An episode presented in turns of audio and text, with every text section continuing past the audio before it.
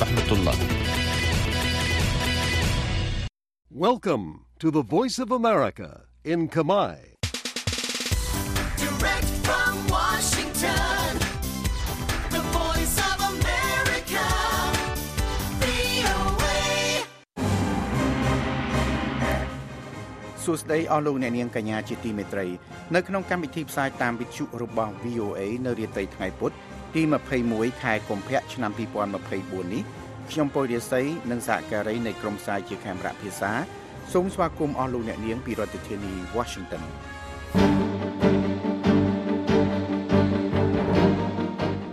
ជាកិច្ចចាប់ផ្ដើមលោកឈឹមសុមេតសូមជូនដើមរឿងព័ត៌មានសំខាន់សំខាន់ៗសហរដ្ឋអាមេរិកវេតូការអំពាវនាវឲ្យមានការឈប់បាញ់គ្នានៅតំបន់ហ្គាហ្សា នៅឯអង្គការសហប្រជាជាតិអ៊ុក្រែនបាញ់ទម្លាក់ដ្រូន13គ្រឿងរបស់រុស្ស៊ី មន្ត្រីជាន់ខ្ពស់រដ្ឋបាលជាតិសន្តិសុខនុយក្លេអ៊ែរអាមេរិកលោក Frank A. Rose មកកម្ពុជា ដើម្បីពិភាក្សាបញ្ហាសន្តិសុខនុយក្លេអ៊ែរ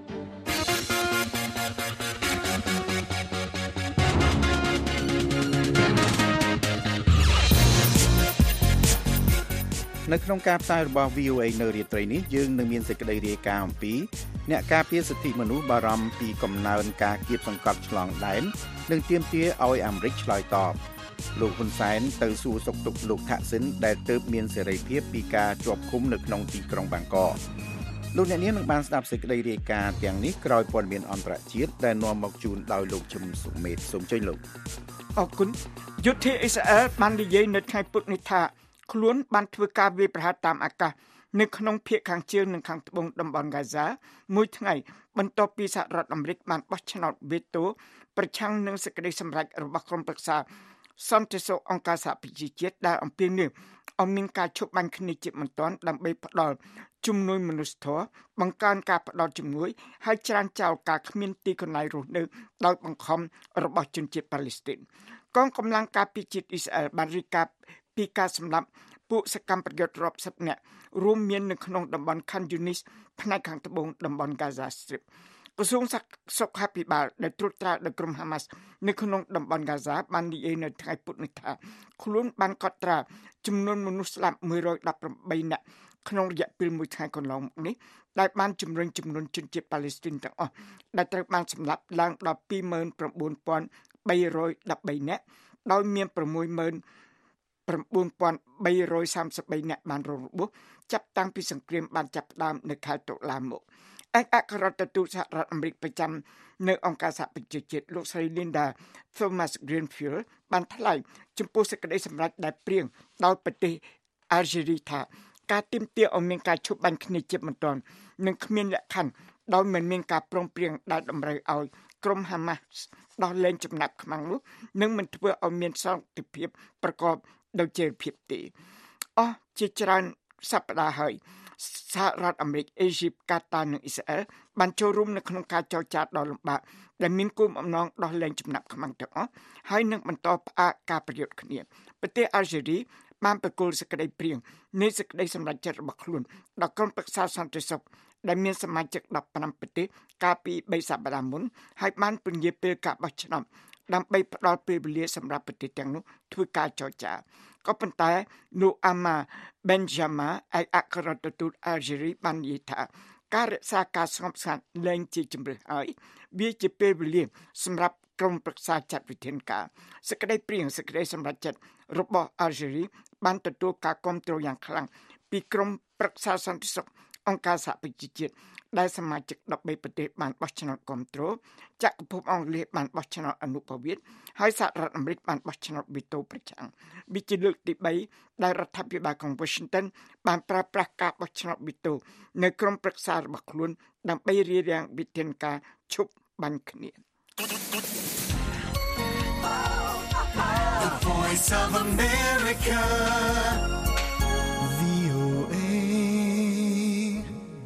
យុទ្ធអ៊ុយក្រែនបានរាយការណ៍នៅថ្ងៃពុធនេះថារុស្ស៊ីបានវាយប្រហារការប្រយុទ្ធមិញដោយប្រើដ្រូន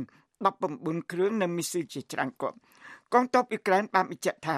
ប្រព័ន្ធការពារដែនអាកាសរបស់អ៊ុយក្រែនបានបាញ់ទម្លាក់ដ្រូន13គ្រឿងក្នុងចំណោម19គ្រឿងនិងមីស៊ីលមួយគ្រាប់ក្នុងចំណោម6គ្រាប់ដ្រូនទាំងនេះត្រូវបានបាញ់ទម្លាក់នៅតំបន់ខាគីវតំបន់ Dnipro Petros តំ បន់ Zaporizhia និងតំបន់ Donetsk លោក Serhiy លោក Serhiy Liza អភិបាលតំបន់ Dnipro Petrov បានបញ្ជាក់តាម Telegram ថា drone ទាំងនេះត្រូវបានបាញ់ទម្លាក់នៅស្រុកពីរផ្សេងគ្នានិងថាការបាញ់ប្លង់របស់រុស្ស៊ីក៏បានសម្ដៅលើតំបន់នេះផងដែរលោកបានបន្ថែមថាមិនមានការរាយការណ៍ណាមួយថាមានអ្នកស្ដាប់ និងរងរបួសនោះទេរដ្ឋមន្ត្រីការពារជាតិអាមេរិកលោក Lloyd Austin និងរដ្ឋមន្ត្រីការពារជាតិអ៊ុយក្រែនលោក Rostem Umerov បានពិភាក្សាតាមទូរស័ព្ទនៅថ្ងៃគៀននេះអំពីស្ថានភាពវិវត្តនៅសមរភូមិនេះបើតាមសេចក្តីបញ្ជាក់របស់ក្រសួងការពារជាតិអាមេរិកលោកអ៊ុនម៉ារ៉ូបាននិយាយថាមេបញ្ជាការកងទ័ពថ្មីរបស់អ៊ុយក្រែនលោកនីឧត្តមសេនីយ៍ Alexander Sitsky បានចូលរួមនៅក្នុងការសន្ទនាតាមទូរស័ព្ទនេះដើម្បីព័ត៌មានដើម្បីផ្ដល់ព័ត៌មានថ្មីចុងក្រោយអំពីស្ថានភាពនៅសមរភូមិជួរមុខនិងការផ្គត់ផ្គង់ក្របរំសេះរបស់អ៊ុយក្រែនកាលពីព្រឹកថ្ងៃអង្គារប្រធានាធិបតីអ៊ុយក្រែនលោក Volodymyr Zelensky បានស្វាគមន៍កញ្ចប់ជំនួយយោធាចំនួន683លានដុល្លារពីប្រទេសស៊ូអែតរដ្ឋមន្ត្រីការពារជាតិស៊ូអែតលោក Paul Johnson បាននិយាយថា កញ្ចប់ជំនួយនេះគឺជាកញ្ចប់ជំនួយធំជាងគេបង្អស់ដែលប្រទេសរបស់លោកផ្ដល់ជូនអ៊ុយក្រែននិងថាសភាវុធទាំងនេះគឺត្រូវតាមតម្រូវការខាងខ្លាំងបំផុតមួយចំនួនរបស់អ៊ុយក្រែន Direct from Washington, the voice of America, VOA. នាយករងប្រចាំការនៃរដ្ឋបាលជាតិសន្តិសុខនុយក្លេអ៊ែរសហរដ្ឋអាមេរិក NNSA លោក Frank A. Rose បានកំពុងបំពេញទស្សនកិច្ចនៅក្នុងប្រទេសកម្ពុជាដើម្បីពិភាក្សាជាមួយមន្ត្រីរដ្ឋាភិបាលទីក្រុងភ្នំពេញនិងក្រុងប្រស័យអនុពីភាពជាដៃគូផ្នែកសន្តិសុខនុយក្លេអ៊ែរនេះបើតាមសេចក្តីប្រកាសព័ត៌មានរបស់ស្ថានទូតអាមេរិកប្រចាំកម្ពុជាបើតាមសេចក្តីប្រកាសរបស់ស្ថានទូតចេញផ្សាយនៅថ្ងៃទី21ខែកុម្ភៈនេះលោក Frank A. Rose បានជួបនិងពិភាក្សាជាមួយលោកអឹងអៀង រដ្ឋលេខាធិការក្រសួងរាយនឹងធម្មពលនិងជាអនុប្រធានលេខាធិការឋានគណៈកម្មាធិការជាតិប្រឆាំងភេរវកម្មព្រមទាំងលោកលីបអាណារដ្ឋលេខាធិការក្រសួងរាយនឹងធម្មពលពីការលើកកម្ពស់សុវត្ថិភាពនុយក្លេអ៊ែរនិងការត្រៀមបង្ការសម្រាប់គ្រាអាសន្នមានវិទ្យុសកម្មលោក Frank Eros ត្រូវបានគេស្រង់សម្ដីក្នុងសេចក្តីប្រកាសព័ត៌មាននោះថារដ្ឋបាលជាតិផ្នែកសន្តិសុខ នុយក្លេអ៊ែររបស់សហរដ្ឋអាមេរិកវាតម្លៃខ្ពស់ចំពោះកិច្ចសហការជាមួយប្រជាណាចក្រកម្ពុជាលើសវត្ថិភាពនុយក្លេអ៊ែរនិងការត្រៀមបង្ការនិងការឆ្លើយតបសម្រាប់គ្រាអាសន្ននៃវិទ្យុសកម្មហើយយើងផ្ដោតតម្លៃដល់កិច្ចសហការជាដៃគូរបស់យើងក្នុងការតាមដានឬការជួញដូរខុសច្បាប់តកតងនឹងសារធាតុនុយក្លេអ៊ែរ បន្ថែមពីនេះលោកបានជួបជាមួយមន្ត្រីនៃក្រសួងការបរទេសនិងសហប្រតិបត្តិការអន្តរជាតិកម្ពុជា ស្ដីពីកិច្ចប្រតិបត្តិការលើការខិតខំធ្វើឲ្យមានការរីកសាយ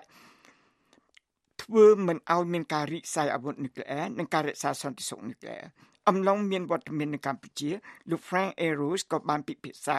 ជាមួយមន្ត្រីកម្ពុជាផែនអង្គុយហើយបានប្រស្រ័យតាក់ទងជាមួយនិស្សិតសាកលវិទ្យាល័យនៅកម្ពុជា អំពីសន្តិសុខ តាមអ៊ីនធឺណិតផងដែរ The voice of America, VOA. សិទ្ធិវិមាននឹងឈានទៅធ្វើការកែតម្រង់មួយចំនួនក្នុងគោលបំណងបង្កើនសន្តិសុខតាមអ៊ីនធឺណិតនៅតាមកំពង់ផែរបស់សហរដ្ឋអាមេរិកដែលកំពង់ផែមួយចំនួនប្រហែលជាស្ថិតក្នុងគ្រោះថ្នាក់រួចទៅហើយនៃការធាក់ចូលទៅក្រោមឥទ្ធិពលរបស់ក្រុមចៅបច្ចេកវិទ្យា ដែលមានទំនាក់ទំនងជាមួយនឹងប្រទេសចិនប្រធានាធិបតីសហរដ្ឋអាមេរិកលោក Joe Biden នៅថ្ងៃពុធនេះគ្រោងនឹងចេញប័ណ្ណបញ្ជាមួយប្រកាសសិទ្ធិទទួលខុសត្រូវផ្នែកសន្តិសុខតាមអ៊ីនធឺណិតនៅតាមកំពង់ផែទៅឲ្យឆ្មាំសមុទ្រអាមេរិកក្នុងគោលបំណងធ្វើឲ្យច្បាស់ថាលក្ខខណ្ឌសន្តិសុខអបបរមាត្រូវបានបង្កើតឡើងឲ្យបានឆាប់តាមដែលអាចធ្វើបានប័ណ្ណបញ្ជានេះក៏នឹងអនុញ្ញាតឲ្យឆ្មាំសមុទ្រអាមេរិក ធ្វើការត្រួតពិនិត្យសុវត្ថិភាពដែនអ៊ីនធឺណិតរបស់កំពង់ផែនិងកប៉ាល់នានាក៏ដូចជាដាក់កំហិតលើចរាចរណ៍របស់កប៉ាល់ណាដែលគេសង្ស័យថាអាចបង្កជាការគំរាមកំហែងតាមអ៊ីនធឺណិតចំពោះកំពង់ផែរបស់សហរដ្ឋអាមេរិកផងដែរជាងនេះទៀតការកែប្រែនេះស្នើឲ្យមានការរាយការណ៍ដែលតម្រូវឲ្យធ្វើអំពីការវាយប្រហារតាមអ៊ីនធឺណិតឬកំពង់ផែនានាកំពង់ផែនៅសហរដ្ឋអាមេរិកមានចំនួនជាង300និងមាន ពលរដ្ឋអាមេរិកដែលធ្វើការនៅទីនោះប្រហែល31លាននាក់មន្ត្រីសហរដ្ឋអាមេរិកបាននិយាយថាកំពង់ផែទាំងនោះរួមចំណែកប្រហែល5.4លានលានដុល្លារដល់សេដ្ឋកិច្ចរបស់សហរដ្ឋអាមេរិកនឹងដើរតួជាកំពង់ផែចម្បងសម្រាប់ទិញសម្រាប់ទំនិញមកពីជំនាញពិភពលោកបដិបត្តិការអន្តរជាតិមួយដែលដឹកនាំឲ្យដោយអាជ្ញាធរមានសមត្ថកិច្ចរបស់ចក្រភពអង់គ្លេសនិងសហរដ្ឋអាមេរិកបានបង្អាក់ធ្ងន់ធ្ងរ ដល់ Lockbit ដែលជាក្រុមឧក្រិដ្ឋកម្មតាមអ៊ីនធឺណិតដ៏មហន្តរាយបំផុតនៅលើពិភពលោកជំនាញខាងជំរិតទារប្រាក់តាមអ៊ីនធឺណិតនិងមានទំនាក់ទំនងជាមួយនឹងរុស្ស៊ីនេះបញ្យងតាមសេចក្តីរាយការណ៍របស់ទីភ្នាក់ងារសារព័ត៌មានបារាំង AFP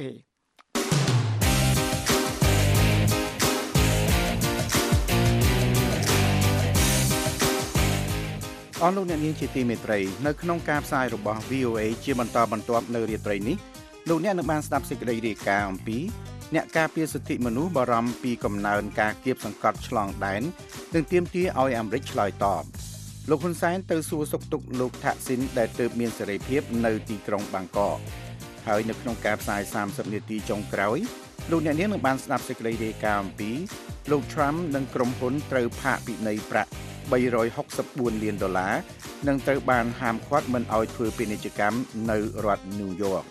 សមាជិកសហគមន៍ស្រែប្រាំងថាសេចក្តីសម្រេចរបស់សាលាឧទ្ធរជាការដាក់សម្ពាធលើពលរដ្ឋទុនខ្សោយគណៈកម្មការគ្រប់គ្រងលបែងពាណិជ្ជកម្មប្រមានចាត់វិធានការផ្លូវច្បាប់ចំពោះការបើកលបែងខុសច្បាប់តាមមូលដ្ឋានប្រធានសមាគមអភិវឌ្ឍជីវភាពពលរដ្ឋនៅខេត្តស្វាយរៀងបន្តទៀមទា ឲ្យកម្មសិទ្ធិសិទ្ធិដីធ្លីដែលកំពុងស្ថិតក្នុងទំនាស់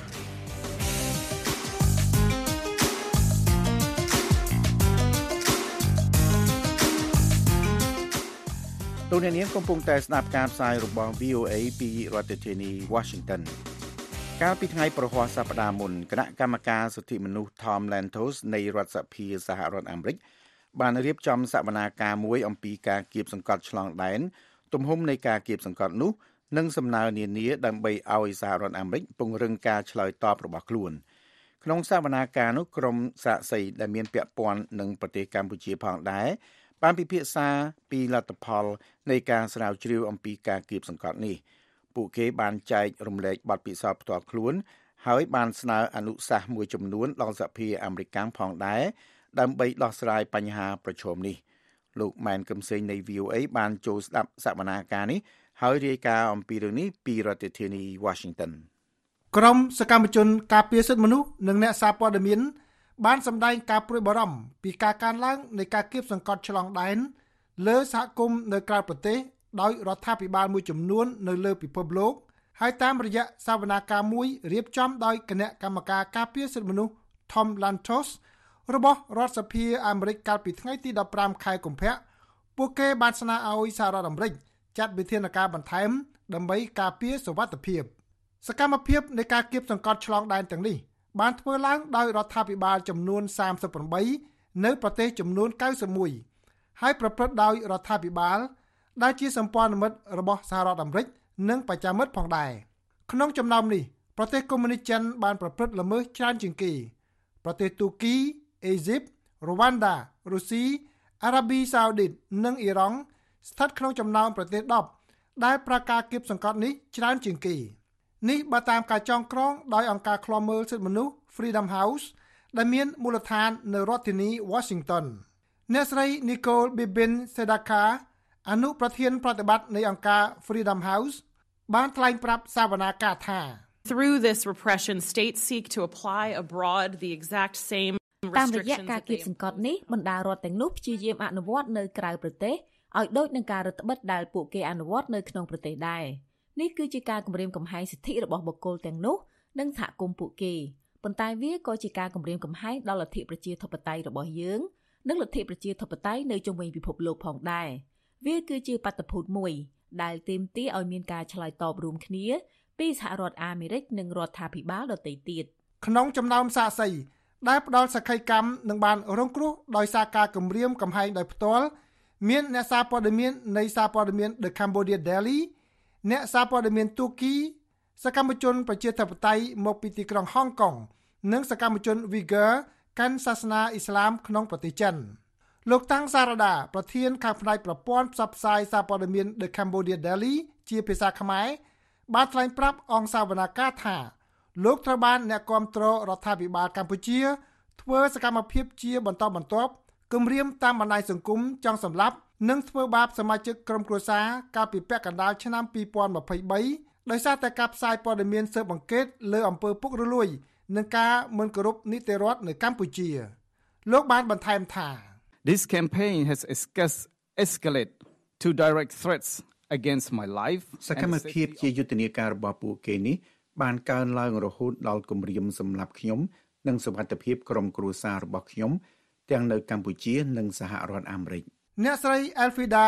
Altabia ប្រធានសមាគម Vigor American ថ្លែងថាទោះបីជាមកឆ្ងាយពីស្រុកកំណើតក៏ពួកសកម្មជននៅមានអារម្មណ៍ថាគណបកកុម្មុយនីសចិនបានដាក់គុកចិត្តគំនិតនិងប្រលឹងរបស់ពួកគេ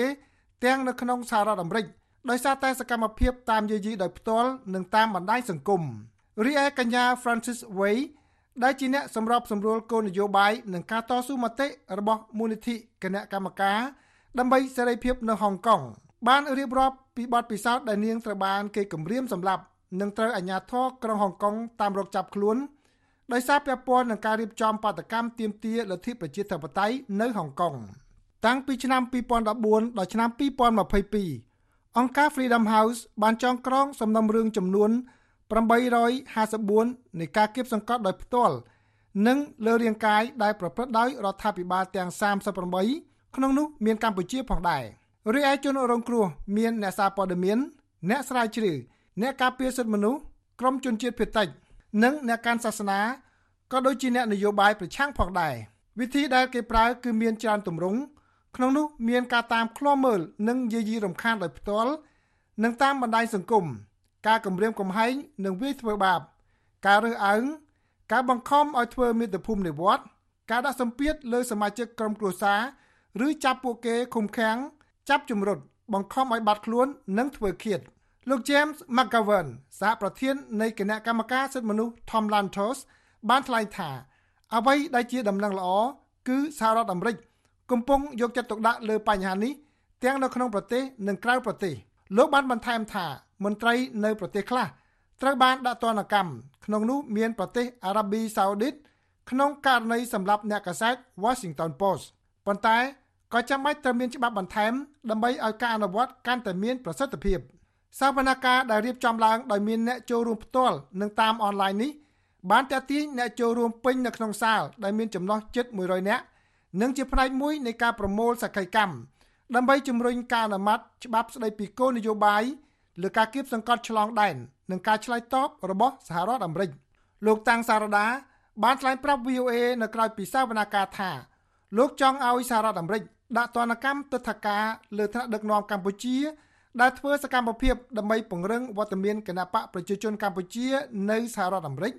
និងពិនិត្យមើលចរាចរណ៍ប្រាក់ដែលពួកមន្ត្រីទាំងនោះ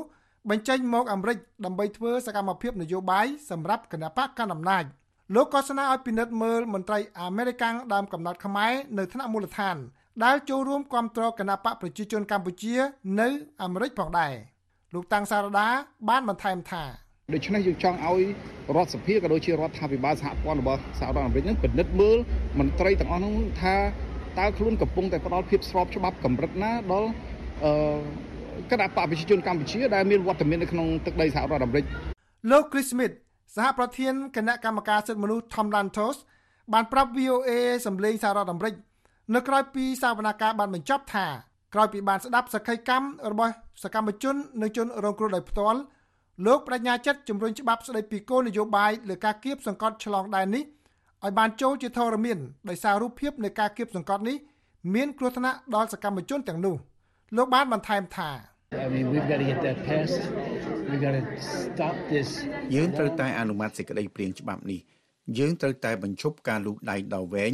ចូលមកគៀបសង្កត់ដែលមិនត្រឹមតែក្នុងប្រទេសរបស់យើងទេ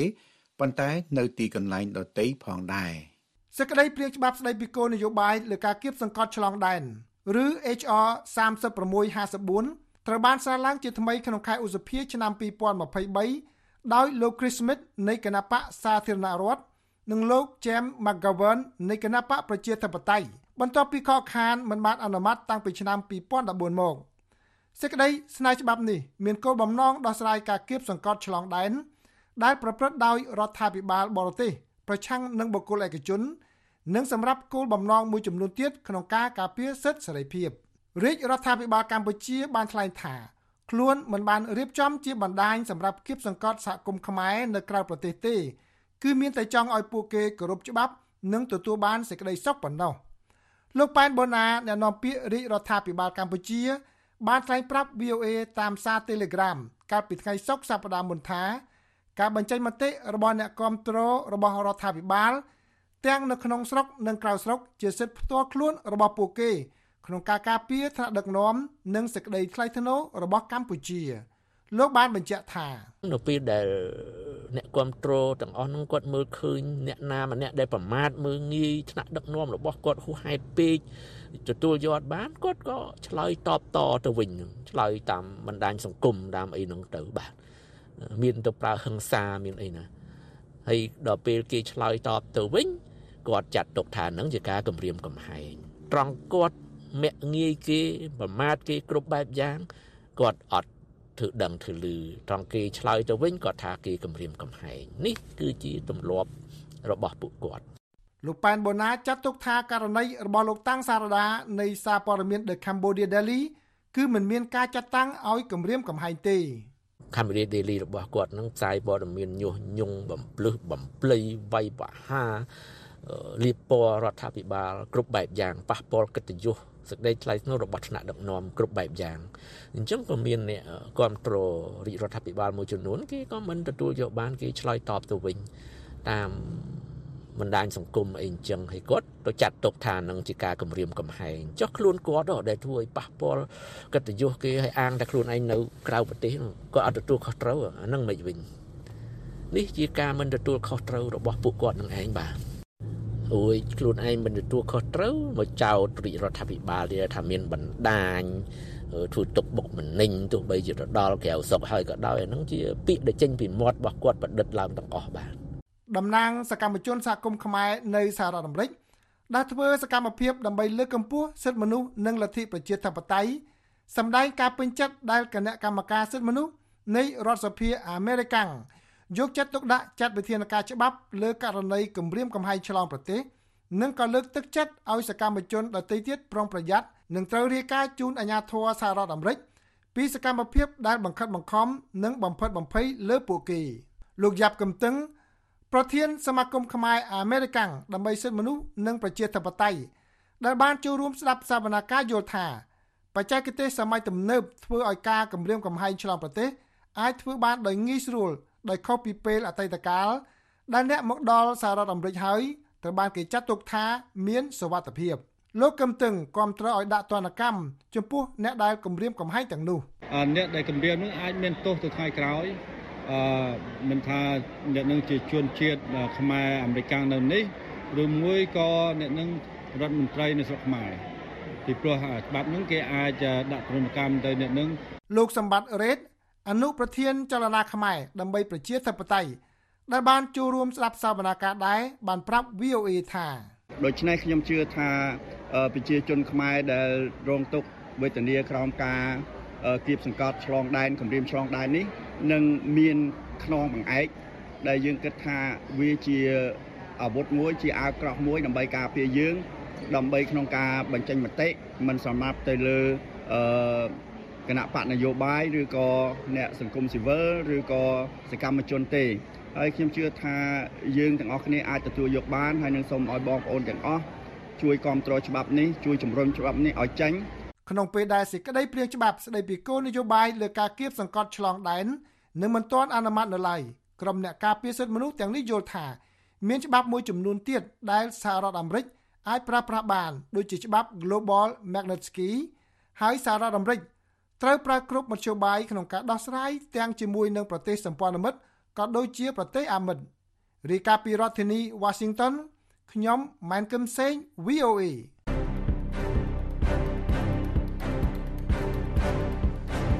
អស់លោកអ្នកនាងកំពុងតែស្ដាប់កម្មវិធីផ្សាយរបស់ VOA ពីរដ្ឋធានី Washington នៅព្រឹកថ្ងៃពុធនេះ អតីតនាយករដ្ឋមន្ត្រីកម្ពុជាលោកហ៊ុនសែនបានធ្វើដំណើរទៅទីក្រុងបាងកកដើម្បីសួរសុខទុក្ខអតីតនាយករដ្ឋមន្ត្រីថៃលោកថាក់ស៊ីនស៊ីណាវ៉ាត់ដែលត្រូវបានព្រះមហាក្សត្រថៃដោះលែងដោយមានលក្ខខណ្ឌពីការជាប់ឃុំរយៈពេល8ឆ្នាំអ្នកវិភាគនយោបាយថាជំនួបរវាងអតីតនាយករដ្ឋមន្ត្រីទាំងពីរនេះជាជំនួបបុគ្គលតែក៏អាចមានការជជែកគ្នាពីកិច្ចការជំនួញផងដែរដោយសារថាលោកថាក់ស៊ីនជាមហាសេដ្ឋី ដែលមានឥទ្ធិពលមួយរូបនៅក្នុងវិស័យសេដ្ឋកិច្ចរបស់ប្រទេសថៃលោកសឹមច័ន្ទសំណាងរាយការណ៍ឲ្យ VOA ពីរាជធានីភ្នំពេញអតីតនាយករដ្ឋមន្ត្រីកម្ពុជាលោកហ៊ុនសែននិងជាប្រធានគណៈបកកណ្ដាលអំណាចបានជួបនឹងសួរសុខទុក្ខលោកថាក់ស៊ីនស៊ីណាវ៉ាត្រាក្រោយអតីតនាយករដ្ឋមន្ត្រីថៃរូបនេះត្រូវបានព្រះមហាក្សត្រថៃសម្រេចដោះលែងពីមន្ទីរពេទ្យក្រុមតម្រួតនៅទីក្រុងបាងកកកាលពីថ្ងៃអាទិត្យលោកថាក់ស៊ីនទទួលបានសេរីភាពដោយមានលក្ខខណ្ឌ បន្ទាប់ពីលោកទើបអនុវត្តទោស6ខែនៃទោសជាប់ពន្ធនាគារ8ឆ្នាំចំពោះបទចោទប្រកាន់អំពើពុករលួយលោកត្រូវបានគេចាប់ខ្លួនពេលចូលដល់ប្រទេសថៃកាលពីខែសីហាឆ្នាំមុនបន្ទាប់ពីការនិរទេសដោយខ្លួនឯងរយៈពេល15ឆ្នាំនៅក្រៅប្រទេសបើតាមកាសែតបាងកកប៉ុស្តិ៍លោកថាក់ស៊ីនទទួលបានការដោះលែងដោយសារតែបញ្ហាសុខភាពដែលមានតាំងពីមានការឆ្លងជំងឺរាតត្បាត COVID-19 អតីតនាយករដ្ឋមន្ត្រីកម្ពុជាលោកហ៊ុនសែនបានបង្ហោះសារខ្លីមួយនៅលើទំព័រ Facebook របស់លោកនៅថ្ងៃពុធនេះថា ខ្ញុំកំពុងធ្វើដំណើរទៅទីក្រុងបាងកកដើម្បីសួរសុខទុក្ខបងធររបស់ខ្ញុំគឺឯកឧត្តមថាក់ស៊ីនស៊ីណាវ៉ាត្រាអតីតនាយករដ្ឋមន្ត្រីនៃព្រះរាជាណាចក្រថៃអ្នកនាំពាក្យក្រសួងការបរទេសកម្ពុជាលោកជុំសុនារីបដិសេធផ្ដល់ការអធិប្បាយដែលលោកថាពុំមានព័ត៌មានជំវិញដំណើររបស់លោកហ៊ុនសែនទៅប្រទេសថៃដើម្បីជួបជាមួយលោកថាក់ស៊ីនឡើយអ្នកវិភាគនយោបាយលោកសេងសារីប្រាប់ VOA ថាដំណើររបស់លោកហ៊ុនសែនទៅសួរសុខទុក្ខលោកថាក់ស៊ីនគឺជាការរក្សាទំនាក់ទំនងរវាងអតីតនាយករដ្ឋមន្ត្រីទាំងពីរនេះ ក្នុងនាមជាបងប្អូនធន់នឹងគ្នាយ៉ាងណាមិញលោកមើលឃើញថាជំនុំនេះក៏អាចនឹងមានការជជែកគ្នាលើការធ្វើជំនួញផងដែរដោយសារតែលោកថាក់ស៊ីនគឺនៅតែជាមហាសេដ្ឋីដែលមានឥទ្ធិពលម្នាក់នៅក្នុងប្រទេសថៃក៏ប៉ុន្តែទោះបីយ៉ាងណាក៏ដោយប្រកាសណាស់ថានឹងមានការជជែកគ្នាលើសពីកម្រិតមិត្តភ័ក្តិកម្រិតបងប្អូនធរអាចជជែកគ្នាក្នុងកម្រិតនយោបាយឬក៏កម្រិតជំនួញដោយសារតែលោកស្តាក់ទីនទោះបីជាយ៉ាងណាក៏ដោយនៅតែជាមហាសេដ្ឋីថៃដែលមានឥទ្ធិពល នៅក្នុងវិស័យជំនួញនៅក្នុងវិស័យសេដ្ឋកិច្ចរបស់ថៃនោះបាទបើតាមសេចក្តីរាយការណ៍របស់អង្គភាពព័ត៌មាន Fresh News ដែលស្និទ្ធស្នាលនឹងរដ្ឋាភិបាលនៅថ្ងៃពុធនេះលោកហ៊ុនសែននិងលោកថាក់ស៊ីនមានទំនាក់ទំនងយ៉ាងស៊ីជម្រៅហើយបានរាប់អានគ្នាជាបងប្អូនធម៌តាំងពីឆ្នាំ1992មុនពេលលោកថាក់ស៊ីនបានក្លាយជានាយករដ្ឋមន្ត្រីថៃសេចក្តីរាយការណ៍របស់អង្គភាពព័ត៌មានក្នុងស្រុកដដែលនេះបន្តថា បន្ទាប់ពីលោកថាក់ស៊ីនត្រូវបានធ្វើរដ្ឋប្រហារទម្លាក់ពីអំណាចក្នុងឆ្នាំ2006លោកថាក់ស៊ីននៅតែមានទំនាក់ទំនងយ៉ាងស្និទ្ធស្នាលជាមួយលោកហ៊ុនសែនហើយលោកត្រូវបានតែងតាំងជាទីប្រឹក្សារបស់លោកហ៊ុនសែនថែមទៀតផងហើយអំឡុងពេលរស់នៅក្រៅប្រទេសលោកថាក់ស៊ីននិងក្រុមគ្រួសារបានមកប្រទេសកម្ពុជាដើម្បីជួបជាមួយលោកហ៊ុនសែនជាញឹកញាប់ផងដែរ VOA ពុំទាន់អាចសុំការអធិប្បាយពីស្ថានទូតថៃប្រចាំនៅប្រទេសកម្ពុជាតាមសារអេឡិចត្រូនិកអ៊ីមែលបាននៅឡើយទេ បើទោះបីជាលោកថាក់ស៊ីនត្រូវបានព្រះមហាក្សត្រថៃបន្ធូរបន្ថយទោសនិងដោះលែងឲ្យមានសេរីភាពក៏ពិតមែនប៉ុន្តែកាលពីថ្ងៃទី19ខែកុម្ភៈនេះរដ្ឋអាជ្ញាថៃនឹងធ្វើការស៊ើបអង្កេតបន្ថែមថាតើអតីតនាយករដ្ឋមន្ត្រីថៃលោកថាក់ស៊ីនស៊ីណាវ៉ាត្រាបានរំលោភច្បាប់ប្រមាថព្រះមហាក្សត្រឬក៏អត់នេះបើតាមសេចក្តីរាយការណ៍របស់ទីភ្នាក់ងារសារព័ត៌មាន AFP ច្បាប់ប្រមាថព្រះមហាក្សត្ររបស់ប្រទេសថៃមានបំណងការពារព្រះមហាក្សត្រពីការមាក់ងាយ ហើយជនដែលរំលោភច្បាប់នេះអាចប្រឈមនឹងការជាប់ពន្ធនាគាររហូតដល់ទៅ15ឆ្នាំប្រសិនបើជននោះត្រូវតុលាការរកឃើញថាមានទោសព្រះមហាក្សត្រថៃត្រូវបានគេគោរពស្ទើរតែដោយអាទិទេពនៅក្នុងសង្គមថៃគួររំលឹកថាកាលពីខែសីហាឆ្នាំ2023លោកថាក់ស៊ីនស៊ីណាវ៉ាត្រានិងប្អូនស្រីរបស់លោកអ្នកស្រីយិនឡាក់ស៊ីណាវ៉ាត្រាបានបង្ហាញខ្លួននៅក្នុងគេហដ្ឋានរបស់លោកហ៊ុនសែនដែលពួកគេទាំងពីរបានមកចូលរួមក្នុងពិធីខួបកំណើតរបស់លោកហ៊ុនសែនមុនវិលត្រឡប់ទៅប្រទេសថៃ រីកាប្រជាធានីភ្នំពេញខ្ញុំសំច័ន្ទសំណាង VOA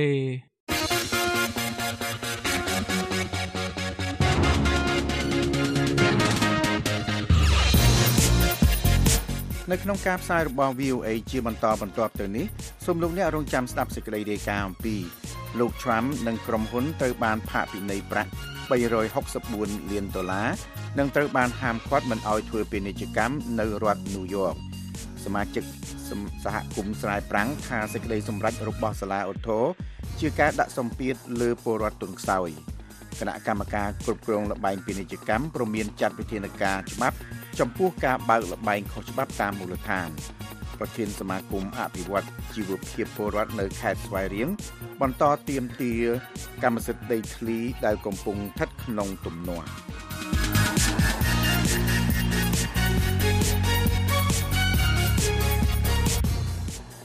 សាលក្រមមួយត្រូវបានធ្វើឡើងនៅក្នុងការកាត់ក្តី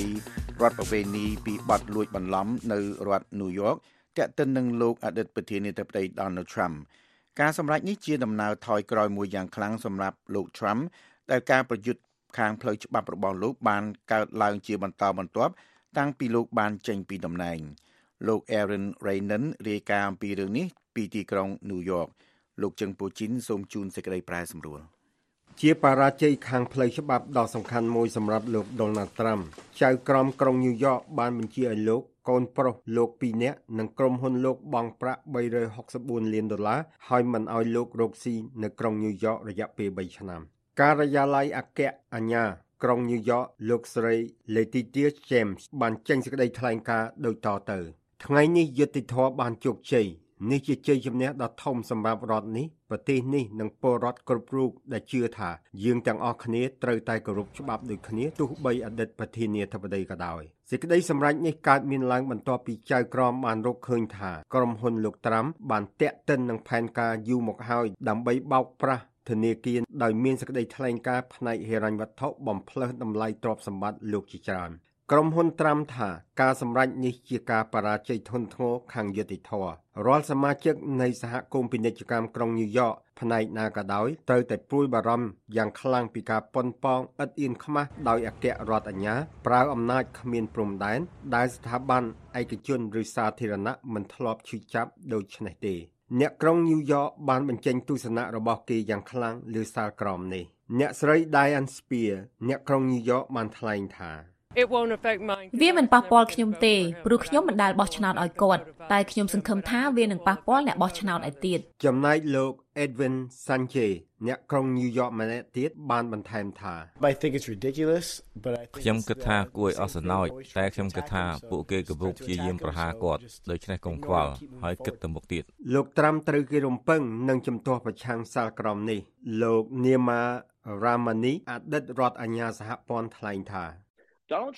លោកត្រាំប្រកាសជានឹងប្តឹងអូតូហើយមានពីរកម្រិតនៅញូវយ៉កទី1គឺសាលាអូតូហើយបន្ទាប់មកលោកអាចទៅតុលាការជាន់ខ្ពស់រដ្ឋ តែនេះជាការប្តឹងទាស់ចន្ទទានុសិទ្ធិតុលាការអាចទទួលឬមិនទទួលបណ្ដឹងនេះហើយអាចមានលទ្ធភាពថារឿងក្តីនេះអាចឡើងទៅតុលាការកំពូលអាមេរិកតែវាមិនមែនជាបញ្ហាសហព័ន្ធទេ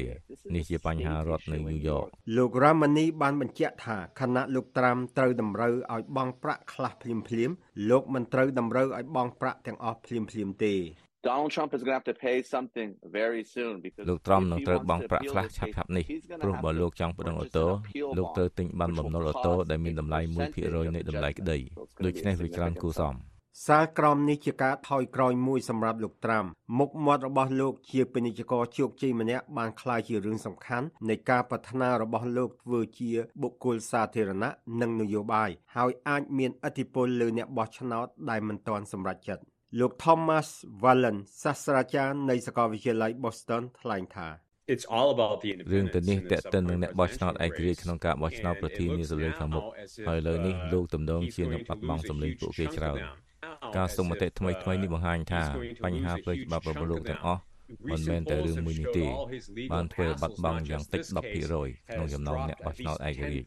ហើយវាសំខាន់នៅរដ្ឋ Pennsylvania និង Wisconsin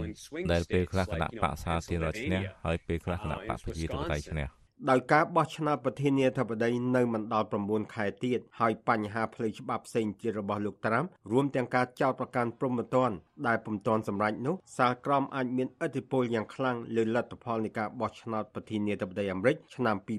2024ពីរដ្ឋធានី Washington ខ្ញុំជើងពូជីន VOA លោកអ្នកនាងកំពុងស្ដាប់កម្មវិធីផ្សាយជាខេមរៈភាសានៃ VOA ប្រភពព័ត៌មានជាទីទុកចិត្តតាំងពីឆ្នាំ1955កាលពីពេលថ្មីថ្មីនេះសាលាឧទ្ធរត្បូងឃ្មុំ បានរំកល់សាលដីកាផ្ដន់ទាទោសកម្មជនដីធ្លីចំនួន4នាក់ជាសមាជិកសហគមន៍ស្រែប្រាំងដែលកំពុងមានទំនាស់ដីធ្លីជាមួយក្រុមហ៊ុនចិនមួយឈ្មោះ Harmony Wind Investment សមាជិកសហគមន៍ស្រែប្រាំងមួយចំនួនថាការសម្រេចរបស់សាលាឧទ្ធរត្បូងឃ្មុំមិនយុត្តិធម៌និងស្នើឲ្យតុលាការទម្លាក់បទចោទលើអ្នកទាំង4ព្រោះពួកគេមិនបានប្រព្រឹត្តបទល្មើសដែលផ្ដើមចេញពីទំនាស់ជាមួយក្រុមហ៊ុនចិននោះទេកញ្ញាសៅដាវីរាយការណ៍ឲ្យ VOA ពីរាជធានីភ្នំពេញ ពលរដ្ឋនៅសហគមន៍ស្រែប្រាំងមួយចំនួនបានអំពាវនាវឲ្យសាលាឧទ្ធរត្បូងឃ្មុំទម្លាក់បទចោទទៅលើសកម្មជនដីធ្លីចំនួន4នាក់និងរកដំណោះស្រាយដល់ពលរដ្ឋដែលកំពុងមានវិវាទដីធ្លីជាមួយក្រុមហ៊ុនចិនដែលមានចំការកៅស៊ូនៅឃុំត្រពាំងព្រីងស្រុកដំបែខេត្តត្បូងឃ្មុំក្រុមហ៊ុនចិនឈ្មោះ Harmony Investment Co Ltd បានចូលមកដាំដើមកៅស៊ូលើផ្ទៃដីជាង600ហិកតាតាំងពីឆ្នាំ2014មកក្រោយប៉ុន្មានឆ្នាំនៃការចូលមកដល់របស់ក្រុមហ៊ុននេះទំនាស់ដីធ្លីក៏បានកើតឡើងរហូតមានការប្តឹងផ្តល់ប្រជាពលរដ្ឋទៅតុលាការនេះបើតាមប្រជាពលរដ្ឋនៅសហគមន៍ស្រែប្រាំងកាលពីថ្ងៃទី15ខែកុម្ភៈសាលាឧទ្ធរត្បូងឃ្មុំបានប្រកាសដំកល់សាលដីកាផ្តន្ទាទោសសមាជិកសហគមន៍ដីធ្លី4នាក់ក្រោមហេតុផលធ្វើឲ្យខូចខាតដោយចេតនាមានស្ថានទម្ងន់ទោសដោយសារការប្រព្រឹត្តមានបុគ្គលច្រើនរូបធ្វើសកម្មភាពក្នុងឋានៈជាសហចារីនេះបើតាមការចេញផ្សាយព័ត៌មានរបស់អង្គការសម្ព័ន្ធខ្មែរជំរឿននិងការពារសិទ្ធិមនុស្សហៅកាត់ថាលីកាដូសមាជិកសហគមន៍ស្រែប្រាំងទាំង4រូបនោះស្ថិតក្នុងចំណោមជនជាប់ចោទ9នាក់ដែលមានឈ្មោះចော့ជ័យខឹមសុកជាងពុំពេជ្រនិងវឿនវឿដែលត្រូវបានក្រុមហ៊ុនចិន Harmony Investment ចោទប្រកាន់ថាបានរារាំងគ្រឿងចក្ររបស់ក្រុមហ៊ុនដោយមិនអោយក្រុមហ៊ុនឈូសឆាយដីធ្លីរបស់អ្នកទាំងនោះកាលពីឆ្នាំ2017និងឆ្នាំ2020លោកសែមចំណានសមាជិកសហគមន៍ដីធ្លីស្រែប្រាំងប្រាប់ VOA កាលពីថ្ងៃអង្គារថាការដំកល់សាលដីការបស់សាលាឧទ្ធរត្បូងឃ្មុំនេះគឺជារឿងអយុត្តិធម៌សម្រាប់ប្រជាជនដែលរងគ្រោះដោយសារការរំលោភសិទ្ធិដីធ្លីនៅភូមិស្រែប្រាំងពិសេសទៅលើជនជាប់ចោទទាំង4នាក់បាទការតម្កល់សង្ឃដីកាដែលទុកប្រកបរយៈពេល2ឆ្នាំដដែលនេះគឺលោកបង្ហាញច្បាស់ថាវាអយុត្តិធម៌សម្រាប់អ្នករងគ្រោះប្រកបមិនទទួលបានភាពយុត្តិធម៌ហើយក៏យល់ឃើញថាសប្តាហ៍ថ្ងៃតើតែមានលុយទើបអាចឈ្នះបាននោះលោកស្នើយ៉ាងទទូចឲ្យសាលាឧទ្ធរត្បូងឃ្មុំពិសេសរដ្ឋាភិបាលចូលរួមដោះស្រាយបញ្ហានេះព្រោះប្រជាជនបានរងគ្រោះបាត់បង់ដីធ្លីនិងបាត់បង់ពេលវេលាសម្រាប់រកចំណូលចិញ្ចឹមគ្រួសារសមាជិកសហគមន៍ម្នាក់ទៀតលោកថាលីដា ប្រាប់ VOA ថាការសម្រេចរបស់តុលាការមានភាពលំអៀងក្នុងការដាក់ទោសសមាជិកសហគមន៍ដីធ្លីហើយវាបានបង្កផលប៉ះពាល់ដល់សេដ្ឋកិច្ចគ្រួសារព្រោះប្រជាពលរដ្ឋត្រូវចំណាយលុយកាក់ច្រើនលើការធ្វើដំណើរនៅរាល់លើកដែលមានការកោះហៅពីតុលាការផ្អែកទៅលើផុសតាំងការចោទប្រកាន់របស់ភាគីក្រុមហ៊ុនហ្នឹងគឺมันមានផុសតាំងណាមួយសម្រាប់ដាក់បន្ទុកមកខាងសមាជិកសហគមន៍យើងទេហើយអ្វីដែលសំខាន់ហ្នឹងតកតងទៅនឹងរឿងហ្នឹងក៏ខ្ញុំបានសម្រេចថាយើងនឹងប្តឹងជំទាស់សាធិការហ្នឹងទៅតុលាការកំពូលបន្តទៀតអញ្ចឹងណាបងលោកអំពាវនាវដល់រាជរដ្ឋាភិបាលធ្វើការដោះស្រាយក្រៅប្រព័ន្ធតុលាការដើម្បីកុំឲ្យសមាជិកនិងតំណាងសហគមន៍បន្តជាប់បណ្ដឹងនៅតុលាការព្រោះកន្លងមកមានការចាប់ខ្លួនតំណាងនិងសមាជិកសហគមន៍ដាក់ពន្ធនាគារតាក់ទងនឹងបញ្ហាដីធ្លីនេះជាច្រើនដងមកហើយសហគមន៍ស្រែប្រាំងក្នុងខេត្តត្បូងឃ្មុំបានតស៊ូការពារដីធ្លីរបស់ពួកគេអស់រយៈពេលជាច្រើនឆ្នាំជាមួយនឹងក្រុមហ៊ុន Harmony Investment ដែលជាក្រុមហ៊ុនចំការកៅស៊ូកាន់កាប់ដោយជនជាតិចិនក្រុមហ៊ុននេះតែងតែរារាំងអ្នកភូមិស្រែប្រាំងដោយមិនឲ្យចូលទៅក្នុងដីស្រែរបស់អ្នកទាំងនោះដែលនេះបណ្ដាលឲ្យមានការតវ៉ាជាច្រើនដងពីសមាជិកសហគមន៍នេះបើតាមអង្គការការពារសិទ្ធិមនុស្សលីកាដូលោកវឿនវឿសមាជិកសហគមន៍និងជាអ្នកដែលត្រូវបានតុលាការផ្តន្ទាទោសចំពោះការចោទប្រកាន់ថាប្រាអំពើហិង្សាប្រាប់ VOA ថាលោកនិងសមាជិកសហគមន៍ដទៃទៀតបានទទួលរងគំនាបនឹងការគំរាមកំហែងពីសំណាក់អាជ្ញាធរនិងសាលាឧទ្ធរដោយមិនមានការកាត់ក្តីប្រកបដោយយុត្តិធម៌ជូនប្រជាពលរដ្ឋហើយបែរជាកាន់ជើងក្រុមហ៊ុនទៅវិញគាត់ដាក់គំនាបមកលើខ្ញុំហ្នឹងខ្ញុំក៏មិនបានទៅរស់ស៊ីកម្មវិធីអីក៏ខ្ញុំមិនបានធ្វើដូចគេបោះបោដល់ផ្លូវចិត្តប្រពន្ធខ្ញុំគ្នាពិបាកផ្សេងផ្សេងផងគ្នាពិបាកចិត្តពិបាកអីអញ្ចឹងបាយកុំឃ្លានទឹកកុំត្រើយដល់អញ្ចឹងវាប៉ះពាល់ខ្លាំងដល់ជីវភាពពួកខ្ញុំបាន លោកបន្ថែមថាកន្លងមកមិនទាន់មានការដោះស្រាយបញ្ហាដីធ្លីសម្រាប់ខ្លួនលោកនិងប្រជាពលរដ្ឋឯទៀតទេផ្ទុយមកវិញលោកថាពលរដ្ឋទទួលបានតែការគំរាមកំហែងនិងការចាប់ប្រកាន់ពីតុលាការប៉ុណ្ណោះនាយកទទួលបន្ទុកទូតនៃអង្គការការពារសិទ្ធិមនុស្សលីកាដូលោកអំសំអាតប្រាប់ VOA កាលពីថ្ងៃច័ន្ទថាការជំនុំជម្រះជាលើកទី2របស់សាលាឧទ្ធរត្បូងឃ្មុំនឹងមិនអាចបញ្ចប់ទំនាស់ដីធ្លីរវាងក្រុមហ៊ុនចិននិងប្រជាសហគមន៍ស្រែប្រាំងនោះទេគាត់ មានបញ្ហាដីបានន័យថាជាសហគមន៍ដីធ្លីនៅសហគមន៍ស្រែប្រាំងហ្នឹងដែលមានបញ្ហាដីធ្លីជាមួយក្រុមហ៊ុនចិនមួយតាំងពីឆ្នាំ2017មកណាបាទហើយបញ្ហាដីធ្លីគាត់ហ្នឹងមិនទាន់ត្រូវបានដោះស្រាយទេតែពេលទៅវិញតំណាងសហគមន៍ត្រូវបានចាប់ខ្លួននិងចោទប្រកាន់ត្រូវមានការកាត់ទោសជាបន្តបន្ទាប់បាទ VOA មិនទាន់អាចសុំការអត្ថាធិប្បាយពីលោកទុំសោភ័ណ្ឌអ្នកនាំពាក្យសាលាឧទ្ធរខេត្តត្បូងឃ្មុំបាននៅឡើយទេ VOA ក៏មិនអាចទាន់សុំការអត្ថាធិប្បាយពីតំណាងក្រុមហ៊ុន Harmony Investment បានដែរគួររំលឹកបញ្ជាក់ថាសមាជិកសហគមន៍ទាំង4នាក់ត្រូវបានផ្តន្ទាទោសពីបទធ្វើឲ្យខូចខាតដោយចេតនាដោយមានស្ថានទម្ងន់ទោសនិងដាក់ពន្ធនាគារចំនួន2ឆ្នាំកាលពីឆ្នាំ2021ដោយសាលាដំបងខេត្តត្បូងឃ្មុំ ក្រោយមកសាលាឧទ្ធរត្បូងឃ្មុំសម្រេចដំកល់សាលក្រមសាលាដំបងកាលពីឆ្នាំ2022ប៉ុន្តែតុលាការកំពូលបានសម្រេចបញ្ជូនសំណុំរឿងនេះទៅសាលាឧទ្ធរត្បូងឃ្មុំជំនុំជម្រះសារជាថ្មីនៅឆ្នាំ2023ក្នុងការជំនុំជម្រះលើកទី2ដែលធ្វើឡើងនៅឆ្នាំ2024នេះសាលាឧទ្ធរត្បូងឃ្មុំបន្តដំកល់ការផ្ដន្ទាទោសនិងការដាក់ពន្ធនាគារសកម្មជនដីធ្លីទាំង4នាក់នោះចំនួន2ឆ្នាំប៉ុន្តែសម្រេចឲ្យព្យួរទោសទាំងនោះវិញរាយការណ៍ពីរាជធានីភ្នំពេញ នាងខ្ញុំសាដាវី VOA លោកអ្នកនាងកំពុងតែស្ដាប់កម្មវិធីផ្សាយរបស់ VOA ពីរដ្ឋធានី Washington មួយរយៈពេលចុងក្រោយនេះអាជ្ញាធរថ្នាក់ក្រោមជាតិនិងរដ្ឋាភិបាលបានដាក់វិធានការបង្ការនិងទប់ស្កាត់លបែងស៊ីសងនៅតាមមូលដ្ឋានព្រមទាំងព្រមានដកហូតអាជ្ញាប័ណ្ណនិងចាត់វិធានការផ្លូវច្បាប់ អ្នកតាមដានយល់ស្របថាទាល់តែមានការផ្សព្វផ្សាយជាសាធារណៈឲ្យបានទូលំទូលាយចំពោះទីតាំងលបែងផ្សងសំណាងឬការបញ្ចប់ការផ្ដល់អាជ្ញាប័ណ្ណទើបធ្វើឲ្យកិច្ចការទាំងនេះមានប្រសិទ្ធភាពលោកលាស់លីបលីបរាយការណ៍ឲ្យ VOA ពីរាជាធានីភ្នំពេញ។គណៈកម្មការគ្រប់គ្រងល្បែងពាណិជ្ជកម្មកម្ពុជា ណែនាំសមាជិកពាក់ព័ន្ធឲ្យត្រួតពិនិត្យតាមដាននិងចាត់វិធានការផ្លូវច្បាប់ចំពោះការលួចលាក់ធ្វើអាជីវកម្មនិងបើកបរល្បែងស៊ីសងខុសច្បាប់ដូចជាឆ្នោតកន្ទុយលេខដែលបានធ្វើឲ្យប៉ះពាល់យ៉ាងធ្ងន់ធ្ងរដល់ជីវភាពរស់នៅរបស់ប្រជាពលរដ្ឋនិងគោលនយោបាយភូមិឃុំសង្កាត់មានសុវត្ថិភាពនេះបាទតាមសេចក្តីណែនាំមួយចុះថ្ងៃទី19ខែកុម្ភៈឆ្នាំ2024នេះជាប្រតិកម្មថ្មីមួយទៀតទៅនឹងការបង្ក្រាបប្រតិបត្តិការលបាយស៊ីសងដែលគ្មានច្បាប់អនុញ្ញាតបន្ទាប់ពីលោកនាយរដ្ឋមន្ត្រីហ៊ុនម៉ាណែតបានបញ្ជាឲ្យអភិបាលរាជធានីខេត្តត្រួតពិនិត្យលបាយផ្សងសំណាងនៅតាមមូលដ្ឋាននីមួយៗនៅទូទាំងប្រទេសនិងត្រូវចាត់វិធានការបន្ទាន់ដូចជាបិទទ្វារឬដល់អាជ្ញាប័ណ្ណអាជីវកម្មលបាយស៊ីសងក្នុងករណីមានការបង្កើតអាជីវកម្មថ្មីៗបន្ថែមទៀតគណៈកម្មការគ្រប់គ្រងលបាយពាណិជ្ជកម្មកម្ពុជាបានធ្វើការកត់ចំណាំនៅក្នុងសេចក្តីណែនាំរបស់ខ្លួនថានៅតាមមូលដ្ឋានរាជធានីខេត្តមួយចំនួនមានការលួចលាក់ធ្វើអាជីវកម្មលបែងផ្សងសំណាងនៅលើទីតាំងដែលគ្មានអាជ្ញាប័ណ្ណលបែងផ្សងសំណាងឬលិខិតអនុញ្ញាតប៉ុស្តិ៍សេវាលបែងផ្សងសំណាង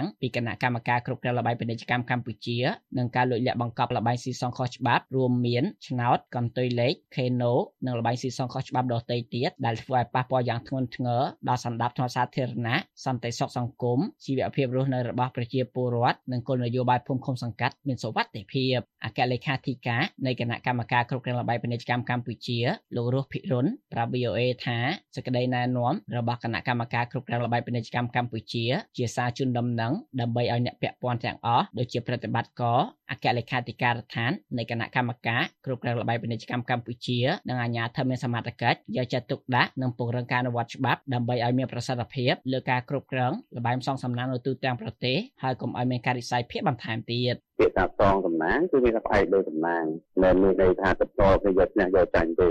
បាទផ្អែកលើសំណាងគឺថាយ៉ាងហោចណាស់ក៏មួយទឹកហ្នឹងចាំមើលសំណាងម្ដងអីចឹងទៅបាទទៅយើងលើកពីណោទៀតយូរទៅខ្លះមួយឆ្នាំនោះបានមានសំណាងម្ដងអីចឹងហ្នឹងគេហៅថាសំណាងប៉ុន្តែគាត់ទៅភ្នាល់គ្នារាល់វិនាទីអាហ្នឹងទៅជាលបាយភ្នាល់ហើយបើទៅជាលបាយផងគឺមានន័យថាគាត់ច្បាប់បាទអញ្ចឹង Keno វាចេញរាល់វិនាទីរាល់នាទីអាហ្នឹងគាត់ច្បាប់បាទតាមលោករស់ភិរុនរហូតមកដល់ពេលបច្ចុប្បន្ននេះគណៈកម្មការគ្រប់គ្រងលបាយពាណិជ្ជកម្មកម្ពុជាបានផ្ដល់អាជ្ញាប័ណ្ណដល់ក្រុមហ៊ុនចំនួន21ឲ្យបើកដំណើរការដល់ក្រុមហ៊ុនទាំងនោះបានពង្រីកសាខាទៅតាមបណ្ដារាជធានីខេត្តចំនួនសរុប45ទីតាំងនិងប៉ុស្តិ៍សេវាលបែងផ្សងសំណាងដែលជាទីតាំងលក់លបែងផ្សងសំណាងដូចជាឆ្នោតសន្លឹកឆ្នោតកោសនិងឡូតូដែលទទួលបានអាជ្ញាប័ណ្ណពីកើលកមានចំនួន90ទីតាំងដូច្នេះទីតាំងលបែងផ្សងសំណាងទាំងអស់នៅទូទាំងប្រទេសមានចំនួនសរុប156ទីតាំងប៉ុណ្ណោះជាមួយគ្នានេះលោកថាអាជ្ញាធរមានសមត្ថកិច្ចក៏មិនអនុញ្ញាតឲ្យធ្វើអាជីវកម្មលបែងផ្សងសំណាងនៅចិត្តសាលារៀនផងដែរ លោកអូនពណ៌មនីរតដែលជាប្រធានគណៈកម្មការគ្រប់គ្រងលបែងពាណិជ្ជកម្មកម្ពុជានិងជារដ្ឋមន្ត្រីក្រសួងសេដ្ឋកិច្ចនិងហិរញ្ញវត្ថុបានណែនាំឲ្យប្រតិបត្តិការអនុវត្តឲ្យបានត្រឹមត្រូវតាមសៀវភៅបន្ទុកស្ដីពីលក្ខខណ្ឌនៃការផ្ដល់អាជ្ញាប័ណ្ណលបែងផ្សងសំណាងពលគឺត្រូវលើកផ្លាកយីហោឲ្យបានត្រឹមត្រូវនៅគ្រប់ទីតាំងអាជីវកម្មបន្ទាប់ពីទទួលបានអាជ្ញាប័ណ្ណលបែងផ្សងសំណាងត្រូវដាក់តាំងបង្ហាញអាជ្ញាប័ណ្ណលបែងផ្សងសំណាងច្បាប់ដើមនៅទីតាំងក្រុមហ៊ុននិងត្រូវដំណើរការតែប្រភេទលបែងនិងឧបករណ៍លបែងដែលមានការអនុញ្ញាតពីកើលកនេះបើតាមសេចក្តីណែនាំរបស់គណៈកម្មការគ្រប់គ្រងលបាយពាណិជ្ជកម្មកម្ពុជា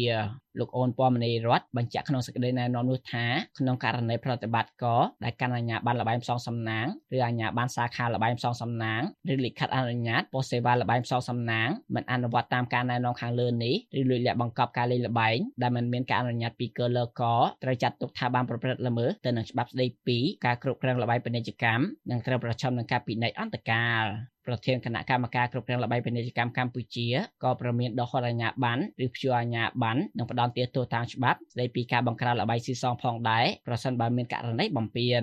កាលពីពេលថ្មីថ្មីនេះប្រជាពលរដ្ឋបានរិះគន់ខ្លាំងទៅលើការផ្សព្វផ្សាយពាណិជ្ជកម្មលបាយអនឡាញមួយឈ្មោះថា DG88 តាមរយៈតារាកំ pl ល្បីឈ្មោះម្នាក់ឈ្មោះនេគ្រឿនដែលបានចូលរួមផ្សព្វផ្សាយក្នុងវីដេអូបទចម្រៀងមួយរួចបង្ហោះលើបណ្ដាញសង្គម Facebook ក្រោយមានប្រតិកម្មពីមហាជនដែលប្រើប្រាស់បណ្ដាញសង្គម Facebook នេគ្រឿនក៏បានប្រកាសជាសាធារណៈថាលោកជប់ផ្សាយពាណិជ្ជកម្មឲ្យក្រុមហ៊ុនលបាយនោះនិងក្រុមហ៊ុនស្រាបៀរផ្សេងទៀតអគ្គលេខាធិការនៃគណៈកម្មការគ្រប់គ្រងលបាយពាណិជ្ជកម្មកម្ពុជាលោករស់ភិរុនបានឲ្យដឹងដែរថាគណៈកម្មការគ្រប់គ្រងលបាយពាណិជ្ជកម្មកម្ពុជាមិនដែលផ្ដល់អាជ្ញាប័ណ្ណសម្រាប់អាជីវកម្មលបាយអនឡាញនិងការផ្សព្វផ្សាយពាណិជ្ជកម្មលបាយអនឡាញនោះទេហើយសកម្មភាពទាំងនោះគឺខុសច្បាប់ លោកបន្តថាទាក់ទងនឹងបញ្ហាទាំងអស់នេះក្រុមការងាររបស់គណៈកម្មការគ្រប់គ្រងលបាយពាណិជ្ជកម្មកម្ពុជានឹងផ្សព្វផ្សាយឲ្យបានទូលំទូលាយដល់ពលរដ្ឋនិងអ្នកដែលមានឥទ្ធិពលតាមបណ្ដាញសង្គមឲ្យយល់ដឹងបន្ថែមទៀតការផ្សាយលបាយគាត់ស្ដាប់គឺគាត់ចូលរួមធ្វើអំពើខុសច្បាប់ហ្នឹងបាទអញ្ចឹងមានតែការផ្សព្វផ្សាយអំពើគាត់យល់នឹងបន្ថែមទៀតព្រោះកន្លងមកគាត់អត់បានយល់ច្បាស់គាត់គិតថានឹងស្របច្បាប់អីអញ្ចឹងគឺ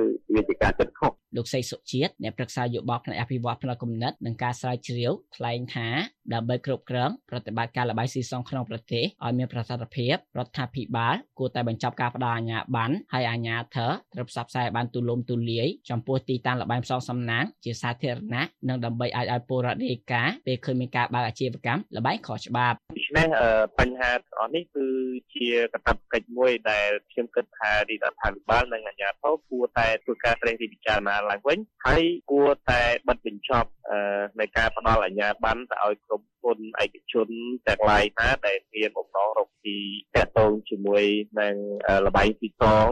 អនឡាញឬក៏លបាយទីសងគ្រប់ប្រភេទនៅក្នុងប្រទេសកម្ពុជាលោកបន្ថែមថាបើសិនជាគ្មានជំរឿនថារដ្ឋាភិបាលដាច់ខាតត្រូវតែផ្ដល់អាជ្ញាប័ណ្ណទៅឲ្យក្រុមហ៊ុនឯកជនអញ្ចឹងយើងត្រូវតែបញ្ជាក់អំពីអត្តសញ្ញាណរបស់បុគ្គលដែលរកស៊ីនឹងឲ្យបានច្បាស់លាស់មានប្រវត្តិរូបមានឈ្មោះក្រុមហ៊ុន មានទីតាំងនៅកន្លែងណាខ្លះហើយត្រូវធ្វើការផ្សព្វផ្សាយជាសាធារណៈនៅក្នុងបណ្ដាញសង្គមនៅក្នុងបណ្ដាញសារព័ត៌មានគ្រប់ទាំងអស់ដើម្បីឲ្យប្រជាពលរដ្ឋបានដឹងថាលបែងណាខ្លះក្រុមហ៊ុនណាខ្លះឬក៏បុគ្គលណាខ្លះដែលរកពីលបែងស៊ីសងស្របច្បាប់បាទតាមលោកសីសុជាតិក្នុងករណីរកឃើញថាមន្ត្រីមូលដ្ឋានឬមន្ត្រីមានអំណាចរូបណាដែលធ្វើជាខ្នងបង្អែកកាងនៅពីក្រោយលបែងស៊ីសងខុសច្បាប់ទាំងនោះពួកគេត្រូវតែទទួលខុសត្រូវចំពោះមុខច្បាប់ដោយគ្មានការលើកលែងអតីតនាយរដ្ឋមន្ត្រីលោកហ៊ុនសែននៅពេលកាន់តំណែងបានប្រមានដកមន្ត្រីថ្នាក់ក្រោមនិងអាជ្ញាធរមូលដ្ឋានក៏ដូចជាមន្ត្រីក្នុងជួរកងកម្លាំងប្រដាប់អាវុធចេញពីមុខតំណែងភ្លាមភ្លាមប្រសិនបើនៅតែអសកម្មឬមិនបង្ក្រាបលបាយស៊ីសងខុសច្បាប់ដូចជាជលមន់កន្ទុយលេខឬហៅថាឆ្នោតវៀតណាមក្នុងមូលដ្ឋាននីមួយៗនោះនាពេលថ្មីថ្មីនេះរដ្ឋមន្ត្រីក្រសួងមហាផ្ទៃលោកសសុខាក៏បញ្ជារដ្ឋបាលរាជធានីខេត្តក្រុងស្រុកខណ្ឌយកចិត្តទុកដាក់ត្រួតពិនិត្យនិងបង្ក្រាបឲ្យអស់ទីតាំងបញ្ចាំនិងទីតាំងលេងល្បែងស៊ីសងខុសច្បាប់ទូទាំងប្រទេសដើម្បីអនុវត្តគោលនយោបាយភូមិឃុំសង្កាត់មានសុវត្ថិភាពផងដែររាយការណ៍ពីរាជធានីភ្នំពេញខ្ញុំដាស់លេបលេប VOA រដ្ឋធានី Washington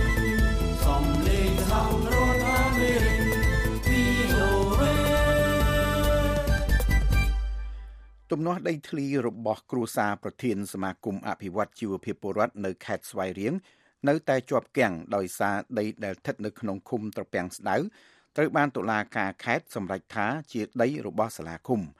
ទំនាស់កាន់តែតានតឹងឡើងនៅពេលដែលប្រធានសមាគមរូបនេះមានបំណងលក់ឈើធ្នង់ដែលជាប្រភេទឈើប្រណិតចំនួន6ដើមនៅលើដីនោះ តែសាលាឃុំមិនអនុញ្ញាតកញ្ញាចិត្តស្រីយ៉ារាយការណ៍ឲ្យ VOA ពីរាជធានីភ្នំពេញ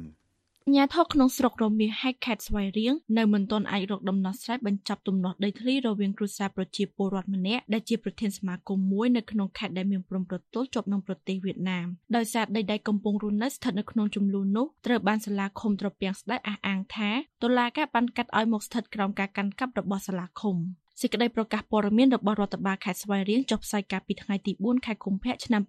2024បានបង្ហាញថាបញ្ហាទំនាស់ដីធ្លីរវាងសាលាឃុំត្រពាំងស្ដៅស្រុករមៀហែកនិងបុគ្គលឈ្មោះព្រំសាមនដែលជាឪពុករបស់ព្រំប៊ុនថនជារឿងដែលកើតឡើងតាំងពីឆ្នាំ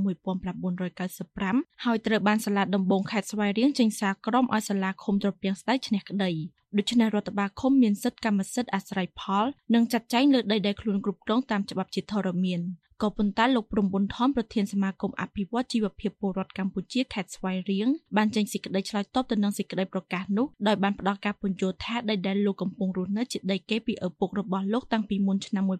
1970និងមានការទទួលស្គាល់ពីគណៈកម្មការប្រជាជនស្រុករមៀហែកតាំងពីឆ្នាំ1993 លោកប្រាប់ VOA កាលពីពេលថ្មីថ្មីនេះថាជំវិញទំនាស់ដីធ្លីនេះកាលពីឆ្នាំ2001តុលាការនៃសាលាដំបងខេត្តស្វាយរៀងបានសម្រេចឲ្យរដ្ឋបាលឃុំត្រពាំងស្ដាយឈ្នះក្តីហើយលោកបានប្តឹងសារទុកទៅសាលាឧទ្ធរភ្នំពេញប៉ុន្តែភាគីចុងចម្លើយខាងឃុំត្រពាំងស្ដៅស្រុករមាសហែកមិនបានចូលខ្លួនមកឆ្លើយឡើយលោកបន្ថែមថារហូតមកដល់ដើមឆ្នាំ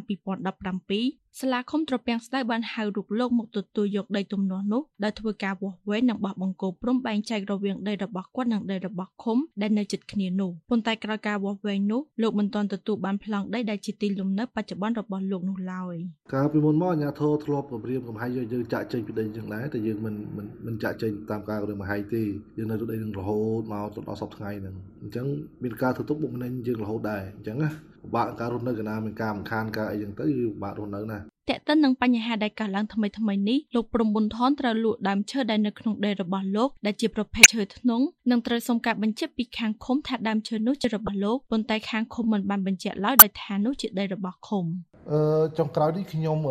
លក់ដើមឈើដើមឈើខ្ញុំនៅលើដីខ្ញុំហ្នឹងមាន6ដើមអញ្ចឹងទៅខ្ញុំក៏ទៅឲ្យអាជ្ញាធរបញ្ជាក់អំពីឈើនោះទៅជាកម្មសិទ្ធិរបស់យើងអញ្ចឹងណាអញ្ចឹងទៅអាជ្ញាធរគេអត់បញ្ជាក់ ថាអត់មានបញ្ជាក់ទេដីហ្នឹងព្រោះដីហ្នឹងដីអស់ឃុំមកអីចឹងទៅចឹងខ្ញុំចង់ភ្ញាក់ព្រឹកមិនអីផុសឃុំវិញបើយើងកាន់កាប់តាំងពីមុនឆ្នាំ70មករហូតមកហើយចុងក្រោយនេះឃុំហ៊ុនឯងក៏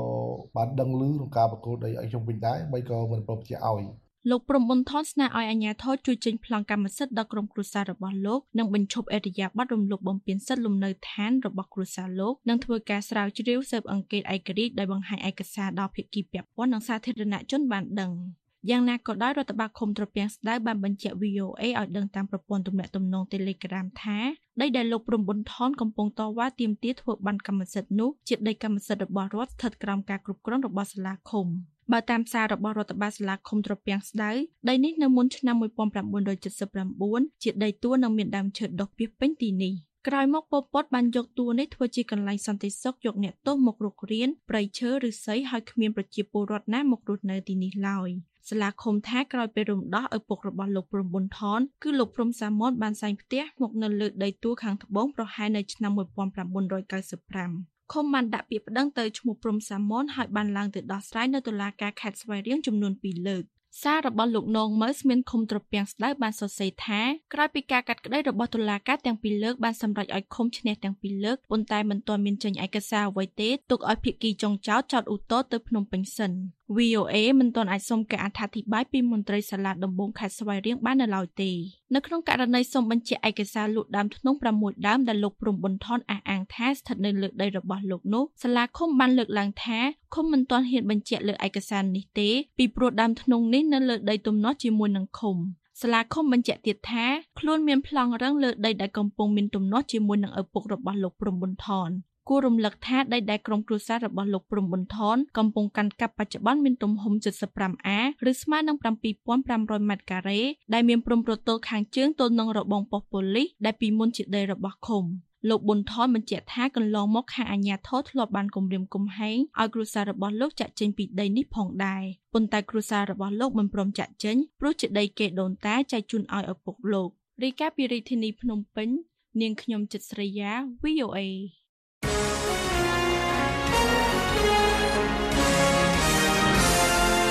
តទៅនេះលោកឈឹមសុមេតសូមជូនព័ត៌មានអន្តរជាតិបញ្ចប់សូមចេញលោកអរគុណពួកមេធាវីលោក Julian Assange បានចាប់ផ្ដើមការជំទាស់តាមផ្លូវច្បាប់ចុងក្រោយបង្អស់របស់ពួកគេនៅអង់គ្លេសដើម្បីបញ្ឈប់កុំឲ្យស្ថាបនិក WikiLeaks រូបនេះត្រូវបញ្ជូនទៅសហរដ្ឋអាមេរិកដើម្បីប្រឈមនឹងការចោទប្រកាន់ពីបទចារកម្ម ពួកមេធាវីទាំងនេះជជែកបង្ហាញហេតុផលនៅក្នុងតុលាការជាន់ខ្ពស់នៃទីក្រុងឡុងដឺកាលពីថ្ងៃអង្គារថា សកម្មភាពរបស់លោក Assange បានលាតត្រដាងសកម្មភាពឧក្រិដ្ឋធ្ងន់ធ្ងរដោយអាជ្ញាធរសហរដ្ឋអាមេរិកហើយជាការយកចិត្តទុកដាក់ជាក់ស្ដែងនិងសំខាន់របស់សាធារណជនលោក Assange អាយុ52ឆ្នាំ បានប្រយុទ្ធប្រឆាំងនឹងបច្ចុប្បន្នជាងមួយទសវត្សរ៍មកហើយហើយបានចំណាយពេល 5ឆ្នាំចុងក្រោយនេះនៅក្នុងពន្ធនាគារមិនសន្តិសុខខ្ពស់មួយប្រសិនបើពួកចក្រមសម្រាប់ប្រឆាំងនឹងលោកលោកអាចសុំដល់តុលាការសិទ្ធិមនុស្សអឺរ៉ុបឲ្យរាំងខ្ទប់បច្ចុប្បន្នលោកពួកអ្នកគ្រប់គ្រងលោកព្រួយបារម្ភថាលោកអាចត្រូវដាក់ក្នុងយន្តហោះមួយគ្រឿងទៅកាន់អាមេរិកនៅមុនការនេះកើតឡើងលោក Assange មិនបានបង្ហាញខ្លួនក្នុងតុលាការទេមេធាវីរបស់លោកបាននិយាយថាលោកមិនស្រួលខ្លួន Voice of America VOA សមាជិកសភាកម្ពុជាចំនួន120នាក់បានបោះឆ្នោតជាឯកច្ឆន្ទតែងតាំងលោកហ៊ុនម៉ាណីជាឧបនាយករដ្ឋមន្ត្រីនៅក្នុងសម័យប្រជុំរដ្ឋសភា ជាវិសាមញ្ញនីតិកាលទី7នាថ្ងៃពុធនេះនេះបើតាមសេចក្តីប្រកាសព័ត៌មានរបស់អគ្គលេខាធិការដ្ឋានរដ្ឋសភាលោកហ៊ុនម៉ាណីជាកូនប្រុសពៅរបស់អតីតនាយករដ្ឋមន្ត្រីហ៊ុនសែន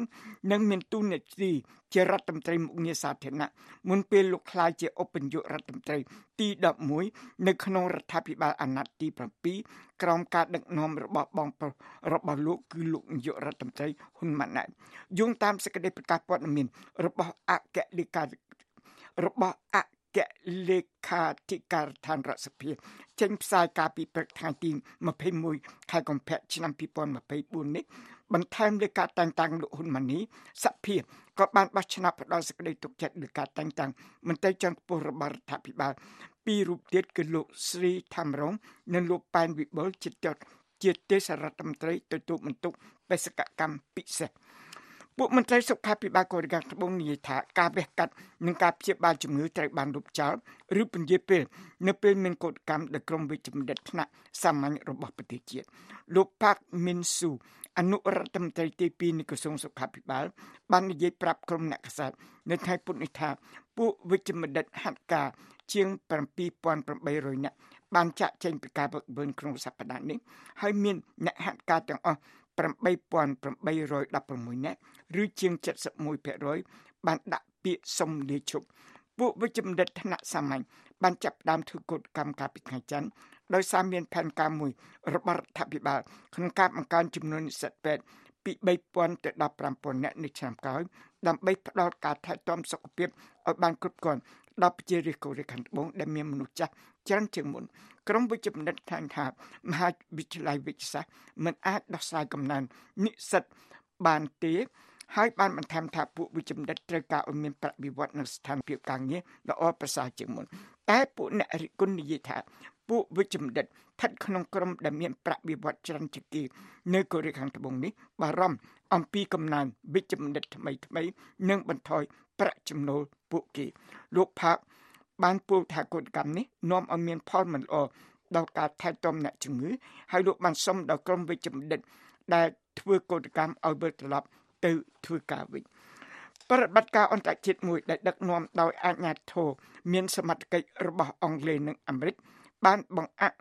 ធ្ងន់ធ្ងរដល់ក្រុម Lobbit ដែលជាក្រុមឧក្រិដ្ឋកម្មតាមអ៊ីនធឺណិតដ៏មហន្តរាយបំផុតនៅលើពិភពលោកជំនួយជំនាញខាងចម្រិតទាបប្រាក់តាមអ៊ីនធឺណិតនិងមានទំនាក់ទំនងជាមួយនឹងរុស្ស៊ីនេះបយងតាមទីភ្នាក់ងារសារព័ត៌មានបារាំង AFP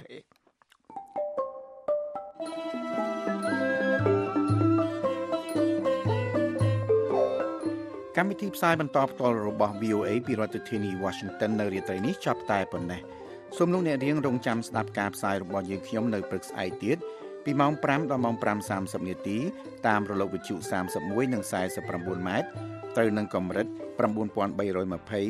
5915និង1575 kHz ឬតាមប្រព័ន្ធអ៊ីនធឺណិត khmer.voanews.com សូមអរគុណអស់លោកអ្នកនាងដែលតាមដានស្ដាប់កម្មវិធីរបស់ VOA រាត្រីសួស្តី